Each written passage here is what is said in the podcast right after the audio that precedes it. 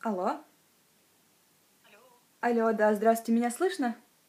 Да, да, хорошо слышу вас. Все, здорово. Сейчас я прибавлю звука, потому что не очень громко.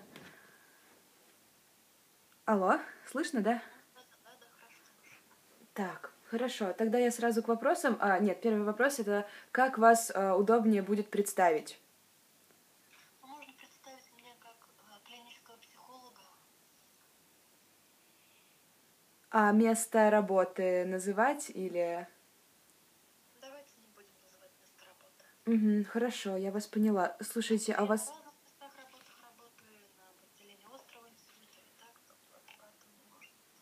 Хорошо, я вас поняла. Ну, на самом деле нас многие просят не называть место работы.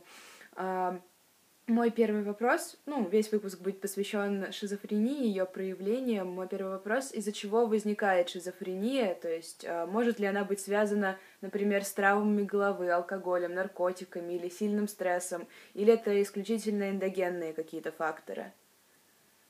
Ну, э, эндогенные факторы, конечно, да, существует так называемая модель, э, биопсихосоциальная модель, а, по которой как раз именно вот, да, а, шизофрению можно назвать как вот таким а, мультифакторным заболеванием, а, когда играют роли биологические факторы, например, скажем, да, неправильная работа нейромедиаторов головного мозга, так и а, психологические личностные особенности, например, там, да, социальные факторы, когда происходят какие-то стрессы в жизни человека, и потом после э, сильного стресса может манифестировать психотическое состояние. Вот. В целом можно говорить вот о комплексности, да.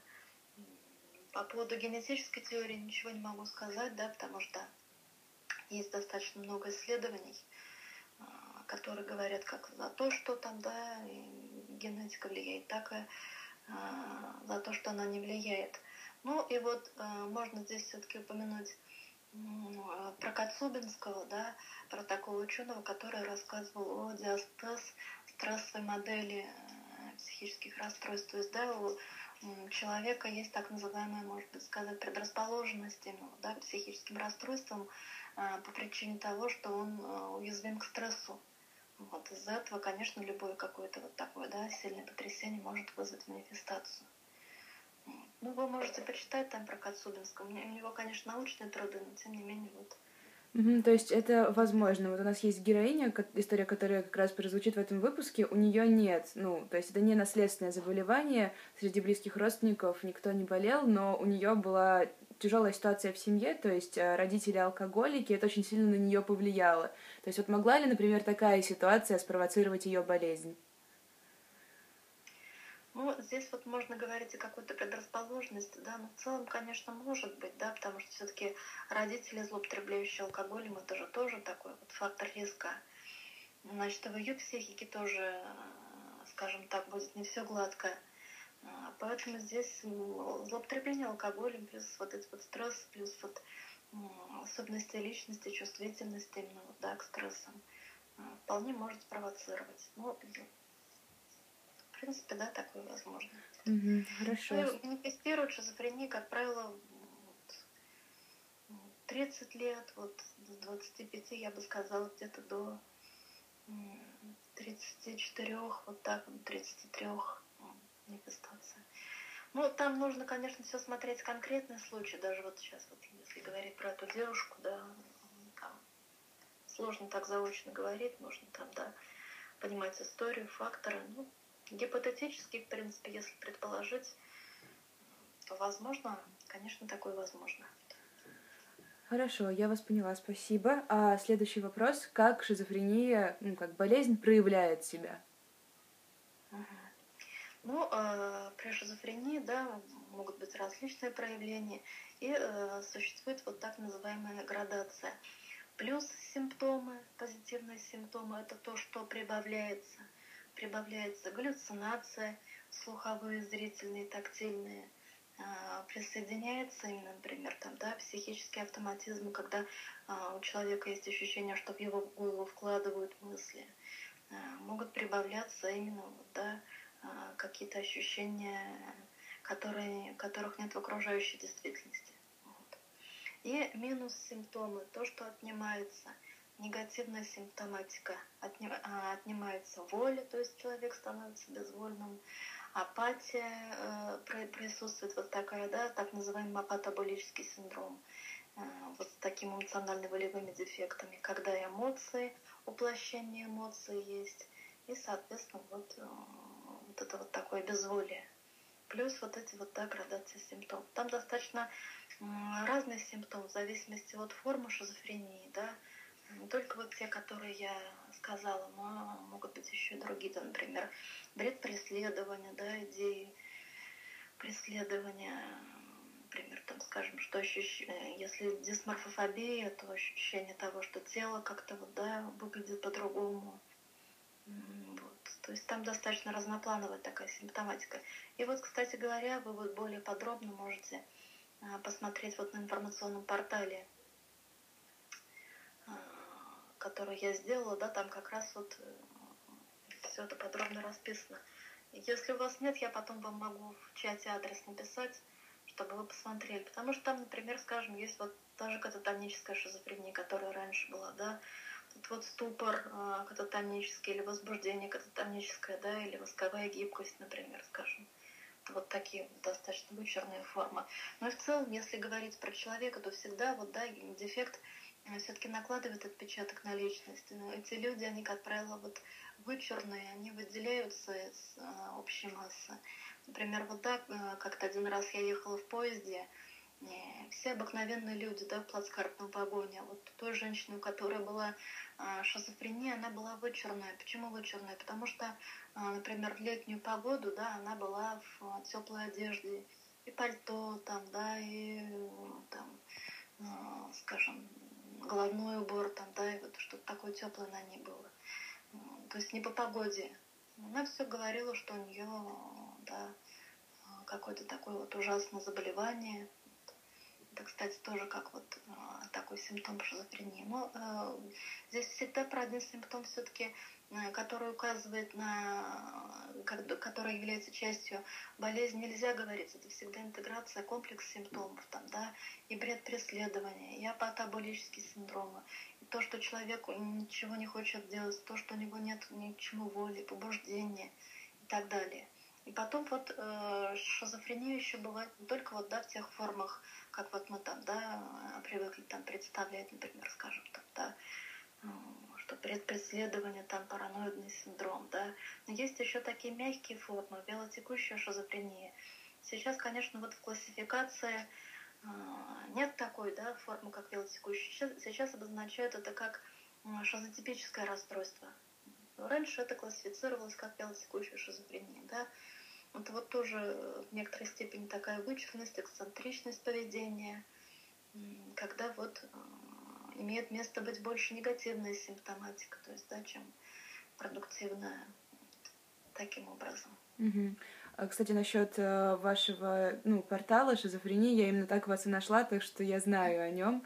Ну, да, а... да, вы там посмотрите, там симптом, там прям картинки есть, да, некоторые видеоролики там, да, можно посмотреть, чтобы четко вот себе больше представлять, как это все угу. бывает у пациента. Потому а... что разные бывают они, вот симптомы в зависимости от э, формы. Угу. А, следующий вопрос. Вообще шизофрения, ну вот если вы не эксперт, то обычно, когда говоришь с кем-то об этом, а, шизофрения, сином, в принципе, безумие, и многие, не разбираясь, думают, что люди больные шизофренией опасны.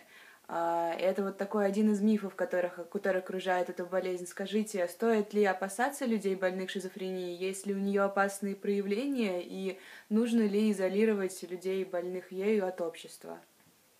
Ну вот э, сейчас в нашей стране, конечно, да и до этого была вот такая достаточно стигматизация сильная, да, по отношению к людям э, с психическими расстройствами, что их там, да, считали опасными, безумными и так далее. Сейчас, конечно, есть э, в этом плане хорошие корректоры, да, препараты нового поколения, антипсихотики, которые, конечно, сглаживают симптоматику. И э, такие люди могут э, в достаточно более-менее степени да, комфортно жить. Но что касается вот опасности, конечно, существует некоторая доля опасности, да, когда человек может угрожать а, своей жизни, жизни окружающих людей. Но в этом случае тогда, да, можно опираться на 29-ю статью о психических расстройствах, да, и гарантии прав граждан при ее оказании, когда, значит, да, можно вызвать психиатрическую службу и пациента госпитализируют но госпитализируют в том случае только, да, если он причиняет вред себе, вред окружающим или не может удовлетворять свои потребности. То есть вот три пункта. Только тогда его могут принудительно госпитализировать. Если же этого нет, а, то, соответственно, вот, а, конечно, приходится родственникам в первую очередь, да, не сладко. Ну, в зависимости, конечно, от ситуации, по-разному может быть там, да. Ну, бывают такие вещи, конечно, которые вот могут быть достаточно неприятными окружающим. Действительно, человек может представлять опасность. Но, как правило, если все-таки да, пациент принимает препараты, то это все сглаживается, и опасным он не является. Угу. То есть чаще всего это не представляющие опасности люди, их не нужно изолировать, их не нужно держать дома, там не выпускать никуда, такого нет. Ну, смотря э, какой человек, да, опять же, в, какой, в каком он состоянии. Изолировать, изолируют ведь в психиатрических больницах только тех больных, у которых острый психоз. Вот, и, ну и то, как изолируют, их э, отводят в отдельную палату, где они до определенного срока да, содержатся, за ними наблюдают не только врачи, но и санитарка, да. Вот. Ну и опять же, на психиатрическую больницу ведь навсегда их туда, да, Э, помещают на определенный срок, когда состояние стабилизируется, то, конечно, уже потом вот, да, э, можно говорить о какой-то социализации. И здесь вот как раз встает вопрос именно о критике к состоянию. Если у человека есть критика к состоянию, если он принимает препараты постоянно, то он достаточно безопасен для себя и для окружающих. А если все-таки дефект выраженный, э, то здесь, конечно, очень сложно бывает, да, таких ситуациях. Угу. Вы уже заговорили о голосах, как об одном из проявлений шизофрении, о том, что там бывают, э, точнее, не о голосах, а о галлюцинациях, о том, что они бывают слуховые, тактильные, зрительные. А вот у нашей героини были слуховые галлюцинации, она слышала голоса. Скажите, о чем обычно говорят голоса? Или это невозможно как-то ранжировать, это у всех по-своему? Ну, на самом деле это очень индивидуальные такие вот проявления симптомов. Но голоса бывают разные. Голос мужской, голос женский, может быть, да, они могут как-то сочетаться.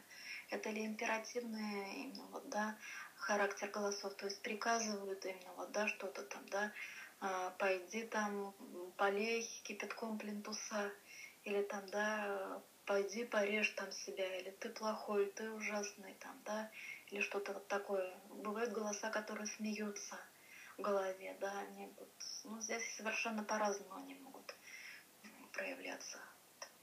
Угу. А можно ли с ними договориться? Потому что я читала, что в некоторых случаях ну, от них невозможно избавиться, а можно ли с ними выстроить какие-то отношения, или это за гранью фантастики? Ну, я думаю, что все-таки здесь больше за гранью фантастики. Единственное, что, может быть, вот э, если какая-то такая хорошая психотерапия шизофрении проходит, да, что отмечать, что если голоса появляются, то значит нужно как-то уже, да, или принять препарат, или э, подойти к доктору, чтобы как-то себя обезопасить. Но опять же, это вот, да, будут такие элементы психообразования. Mm-hmm. Ну, потому что вот договориться тут сложно, это же часть психики мы можем договариваться с людьми, которые есть в реальности, а договариваться с тем, чего нет на самом деле, это может быть сложно. Но хотя некоторые больные могу предположить, что могут э, разговаривать, вести диалоги, потому что очень часто даже на улицах можно наблюдать э, больных людей, которые вроде бы разговаривают сами с собой, там, да. На самом деле они разговаривают не сами с собой, они разговаривают, может быть, да, э, с голосами, которые у них в голове. Mm-hmm. Поэтому, конечно, вот, ну, договориться, я бы сказала, все-таки под большим знаком вопроса. Вот. Угу. Скорее, а... это продукт э, патологической работы да, психики. Поэтому тут, на мой взгляд, вряд ли. Угу. Еще один важный вопрос, потому что многие герои нам рассказывают, что когда с ними происходит, ну, когда они понимают, что больны, уже обращаются за помощью, родственники этого не принимают, долго отговаривают их от похода к врачу, и все в этом духе. Вот как объяснить родственникам, что с тобой происходит? Ну, с родственником, да, это вот затронули достаточно такую большую, обширную тему. Ну, здесь э, в такой ситуации, конечно, очень сложно бывает, ведь некоторые родственники могут списать на то, что там ты лентяй, ты ничего не хочешь делать, да, еще что-то такое. То есть они не понимают всей серьезной ситуации. Но э, здесь, конечно, в каждой семье все устраивается очень индивидуально. Если есть доверительные близкие отношения с родителями, например, там у детей там или еще с кем-то, то можно, конечно, вот, да, э, поделиться, рассказать о своих симптомах, там, например, близкому человеку, что вот меня есть тревога, например, там, да, или у меня есть, например, там, вот в голове кто-то мне там что-то говорит. И, конечно, вот э, можно выразить желание, что я, например, хочу обратиться, там, скажем, к врачу-психиатру, там, да, или ведь никто не запрещает, если чувствуется именно вот, да, плохое состояние, и, а, что называется, вот, э, сложно очень функционировать таком да, режиме то здесь, ну вот для родственников а, проводятся специально, опять же, да, занятия на базе ПНД психообразовательного характера, чтобы они все-таки тоже понимали, что это не просто человек там устал или он лентяй, что это болезнь такая, так болезнь проявляется. Поэтому здесь, конечно, до родственников тоже бывает сложно донести, особенно для тех, а, кто с этим вообще никогда не сталкивался, не имеет представления, что это такое. И, как правило, к сожалению, уже вот а, пациенты нередко попадают э, к психиатру уже в остром периоде, да, ситуация психоза, потому что вот недооценивали, не знали, просто не было источников информации для того, чтобы лучше понять себя. Но сейчас у нас, слава богу, есть интернет, да, есть вот в том числе такие полезные сайты, на которых можно да, почитать про свое состояние. Но опять же, этим не все будут заниматься. Есть, например, там, да, а, социальной категории людей, которые вот, ну, просто не могут, там нет доступа к интернету. Ну, еще важная вещь, думаю, что про которую стоит сказать, это вот инвалидизация э, таких пациентов.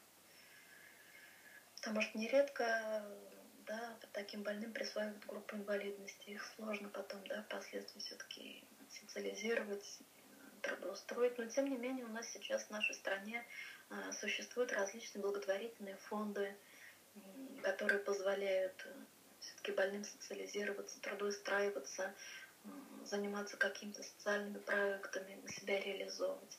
Потому что для шизофрении, для больных шизофрении это очень важно, поскольку да, у них э, психика таким образом устроена, что они очень часто бывают изолированы, закрыты э, в своем внутреннем мире. Да плюс еще стигматизация, да, здесь вот как бы все двигается к изоляции. А вот благодаря вот благотворительным фондам, занятиям, там, да, психокоррекционного плана на базе ПНД, я думаю, что для них это вот все-таки такая, такой огромный спасательный круг и перспектива, где они могут э, в безопасном пространстве общаться, находить новых там, да, людей, друзей, для себя, чтобы не чувствовать себя одинокими, изолированными. Угу.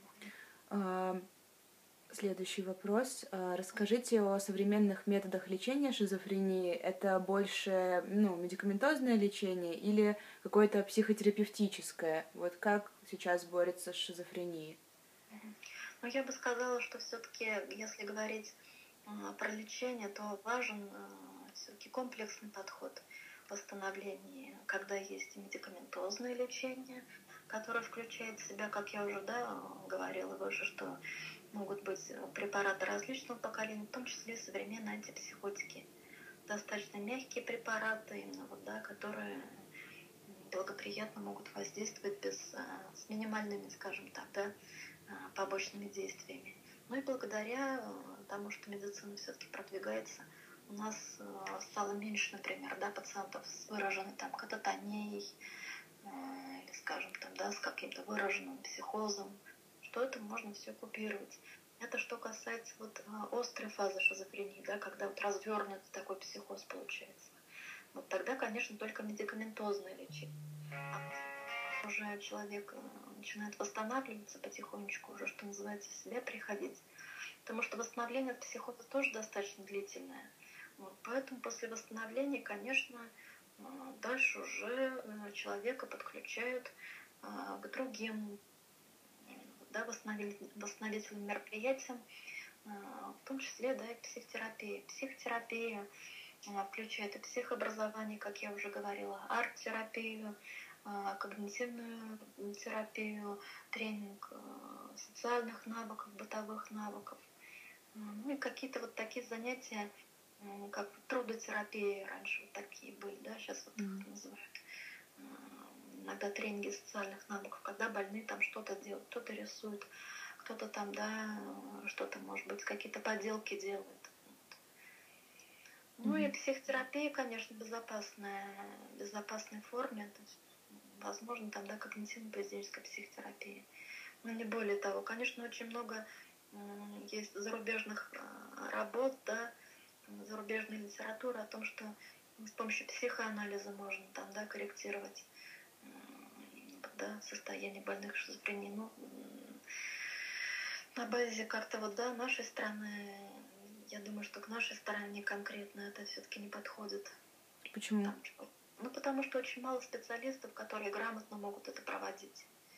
И опыта и практики небольшое количество, я думаю, что поэтому это хорошо, может быть, да, для зарубежных стран, где это все более развито.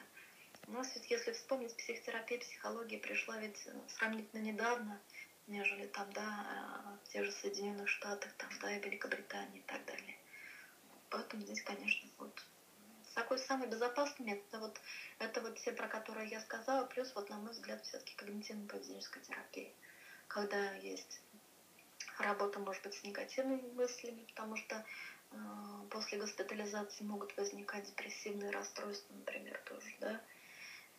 И тут как раз вот эта вот коррекция безопасная. Можно ее тоже проводить. Но опять же, не всем, в зависимости от того, у кого что происходит. Ну, а вот э, в качестве такого восстановительного момента можно отметить, что на базе больниц, на базе психоневрологических диспансеров существует так называемая э, полипрофессиональная бригада, когда пациентом занимается не только врач-психиатр, но еще и подключается другая команда. То есть в состав этой команды входят специалисты э, врач-психотерапевт, клинический психолог, э, социальный работник, юрист, которые могут именно вот, да, а, вести одного пациента а, под контролем врача-психиатра. То есть все занимаются именно. Вот, да.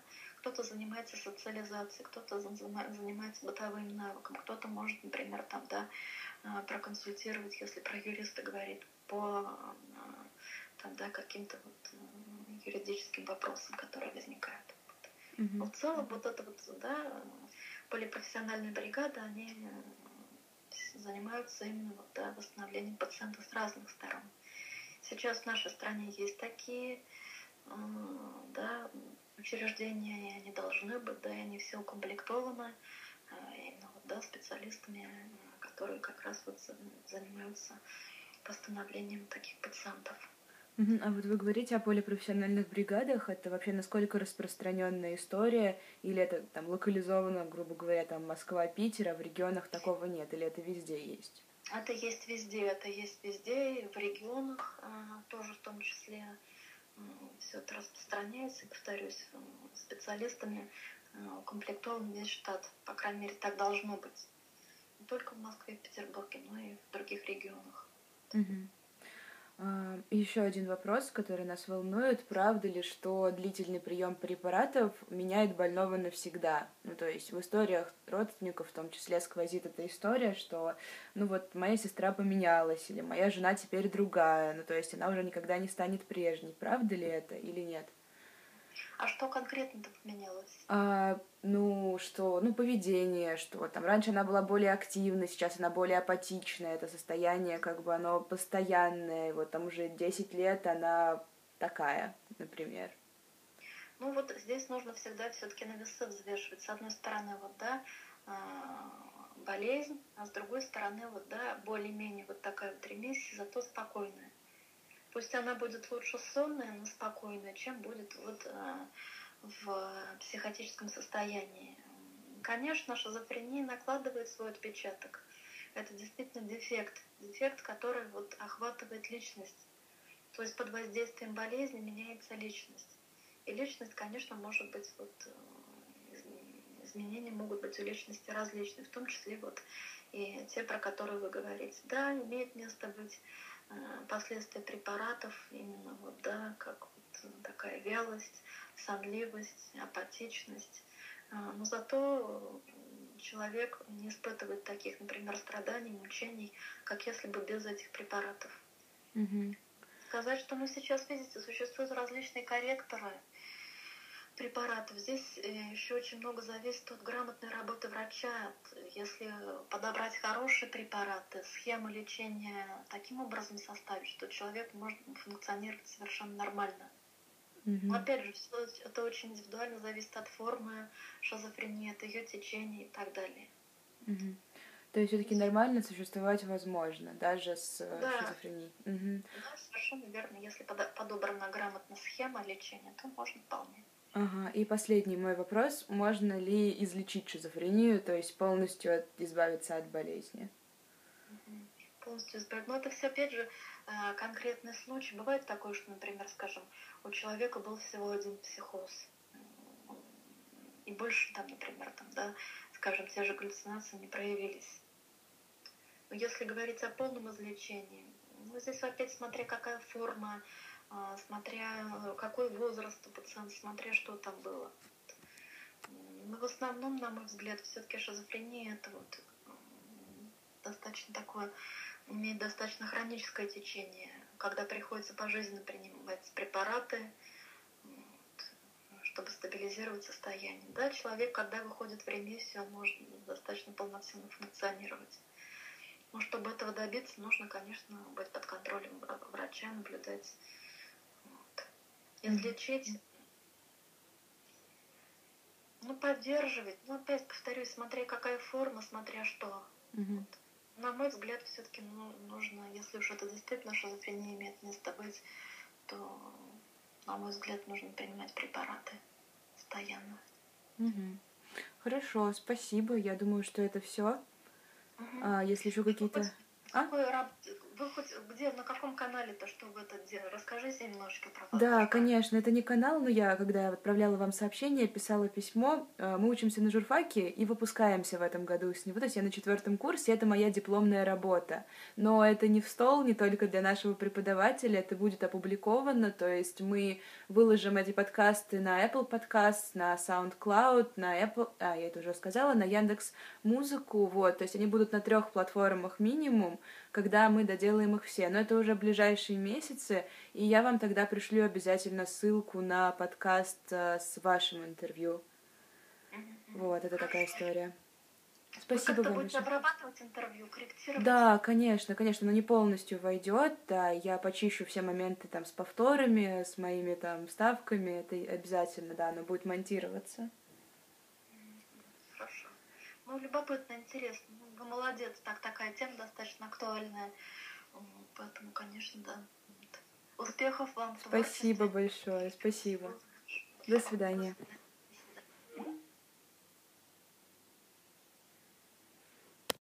Всем привет! Это подкаст «Голоса» и его ведущие Анастасия Курашова и Егор Коскин. Мы хотим сделать проект, который честно расскажет о том, как устроена психиатрическая помощь в России –